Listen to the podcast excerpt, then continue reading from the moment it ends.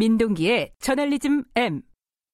네, 한 주간의 언론 뉴스 어, 기사를 중에서 좀 짚어봐야 될 부분을 다시 한번 살펴보는 시간입니다. 저널리즘 M. 오늘은 어떤 주제를 갖고 오셨나요? 코로나 19를 피해갈 수가 없습니다. 그렇죠. 예. 네. 지금 조선일보 기자가 자가격리 상태에 있거든요. 그 확진자하고 인터뷰를 했다가 그렇습니다. 예. 29번째 확진자가 코로나 19 확진 판정을 받은 이후에 네. 이 접촉자로 분류가 돼서 자가격리 중이었는데 네. 그 조선일보 사회부 기자가 지난 16일 30번째 이 확진자를 취재를 했습니다. 네. 당시에는 확진자가 아니었는데 29번째 확진자의 이제 부인이었거든요. 네. 그러니까 취재가 과연 적절했냐 이걸 두고 언론계 내에서도 상당히 논란이 불거졌는데 오늘은 이 얘기를 좀 해보고자 합니다. 그러니까 이게 뭐 비판의 핵심은 무리한 취재다. 뭐 이거였는데 또 본인은 또 그렇지 않았다라고 또 주장을 했어요. 그러니까 본인 주장도 그렇고요. 네. 당시 상황을 보면 또 좀 이해가 가는 측면도 있긴 합니다. 네. 왜냐하면 이 29번째 확진자가 평소 즐겨 찾던 장소 이런 거를 기자가 취재를 하다가 우연히 이제 30번째 확진자를 발견했다는 거고요. 네. 팩트 확인 차원에서 잠깐 인터뷰를 했다는 겁니다. 그러니까 표 기자도 그렇고 이 조선일보 측에서도 자사 기자의 확진자 접촉 사실이 알려진 이후에 취재 당시에는 확진자가 아니었다 이런 점을 강조를 했고요. 우연히 발견해서 취재를 한 것일 뿐 무리한 취재도 아니었다라는 점을 강조를 하고 있습니다. 그러니까 무리한 취재가 아니라 죄송합니다. 열심히 취재하다가 그렇습니다. 어, 우연히 만났다. 네. 근데 만나 갖고 물어보다 보니까 어, 확진자의 부인이더라. 네. 그래서 아이고 그러면 확진자 부인이니까 저는 여기서 가보겠습니다. 이럴 수는 없는 거 아니냐. 뭐 잠깐 얘기한 거다 이거잖아요. 그죠? 그러니까 통상적으로 기자들이 취재를 하는 방식이거든요, 이게. 네. 예. 특히 사회부 기자들이 이른바 그 주변 동선을 막 쫓아다니면서 아 이거 피곤해요. 피곤한 피곤하죠. 이것저것 알아보다가 이제 당사자 만나면 확인 취재에 들어가지 않습니까? 예. 근데 지금 문제는 지금 이제 이런 상황을 적용시킬 수 있는 그런 상황인가 하는 점인데요.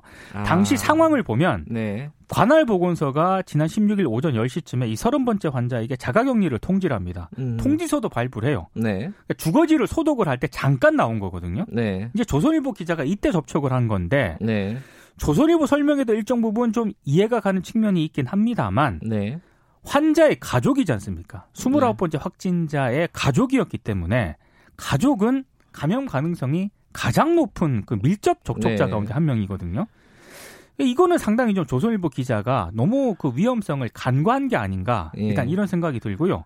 특히 조선일보 기자 같은 경우에는 당시 30번째 확진자가 확진자 판정을 받지는 않았습니다만 네. 29번째 확진자의 부인이었다는 점은 알고 있지 않았습니까? 네. 근데 그 이후에 서울 동대문구 또 신설동 기원도 방문을 합니다. 음, 그 29번째 확진자가 자주 들렀다 이런 예. 그 기원이었던 거죠. 그러니까 확인 취재 차원에서 아마 좀 찾아간 것으로 보이는데요. 정리를 하면은 이 조선일보 기자가 확진자가 사는 자택에서 인터뷰를 하고 다른 곳도 돌아다녔다는 그런 얘기거든요. 네. 근데 기자도 전파자가 될 수 있는 점을 고- 감안을 하면 이 자체가 적절하지 않은 취재였고 또 적절하지 않은 인터뷰였다.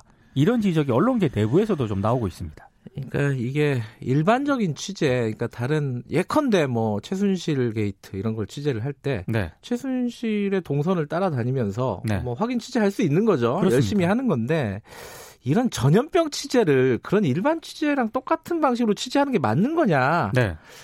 어, 제가 기억하기로는 이런 취재에 대한 가이드라인이 그 명확하지 않았던 것 같아요. 추상적입니다.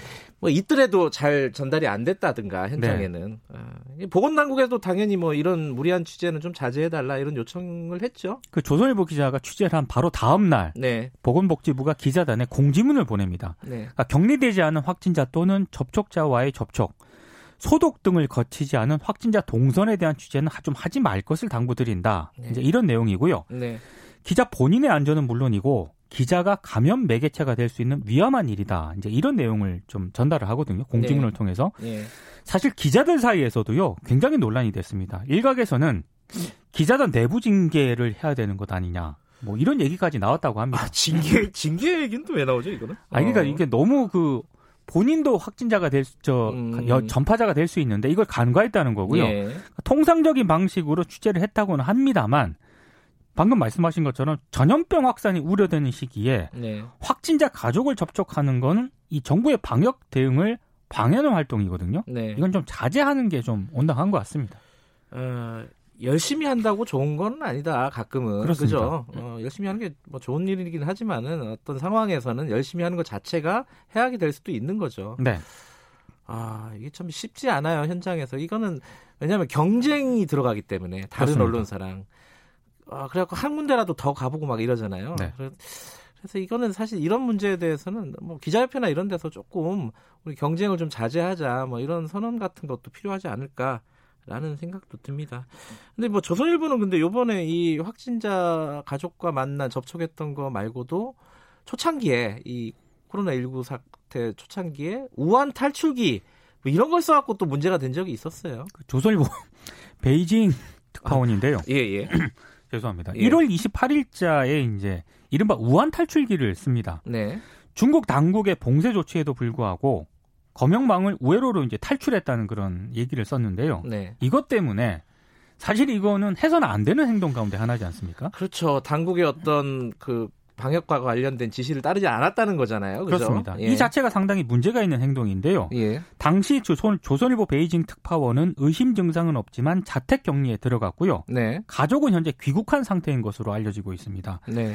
이것 때문에 지금 조선일보 사일부 기자가 더 많은 비판을 받고 있는 음. 그런 상황인 것 같습니다.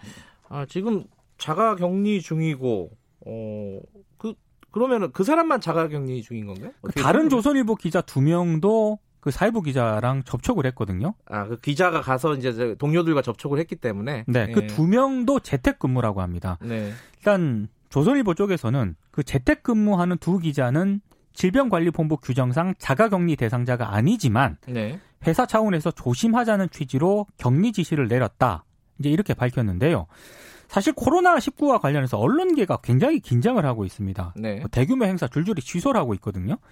KBS만 하더라도요. 신종 코로나 바이러스 복무 지침 시행을 이걸 또 전 사원들에게 긴급 공지를 했더라고요. 음, 중국 등 확진자 발생 국가에 대한 출장, 해외 여행은 자제를 하고 네. 모든 해외 여행 시 부서장 사전 신고 그리고 이하 요주의 국가 방문을 할 때는 부서장 사전 허가를 득할 것 뭐 이런 내용입니다. 네. 근데 이 같은 지침 전달은 다른 언론사들도 비슷한 그런 상황이거든요. 네. 그러니까 기자들이 업무 특성상 굉장히 많은 사람을 만나고 이동이 많을 수밖에 없지 않겠습니까? 네. 그러니까 의도치 않게 본인이 바이러스 감염원이 될 수도 있는 그런 상황인데요. 제가 봤을 때도 저도 기자인데 취재도 중요한데 지금은 접촉 감염 가능성을 차단하는 게 좀 우선이지 않나 이런 생각이 듭니다. 그 한림대 이재갑 교수님 있잖아요. 네. 그 감염내과. 네.